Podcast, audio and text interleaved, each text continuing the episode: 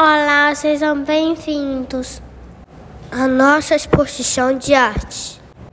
Vocês vão encontrar lindas obras feitas por nós, inspiradas pela artista Tarsila do Amaral, que é considerada a principal artista modernista. Nasceu em 1886, em Capivari, São Paulo. Cresceu ouvindo a sua mãe tocar piano e seu pai recitar poemas. Estudou em Barcelona. Após o nascimento da sua filha, voltou para o Brasil. Conheceu muitos artistas e estudou com eles. Sua obra é mais famosa. Morreu em 1973, deixando incríveis obras. Gostou da nossa exposição?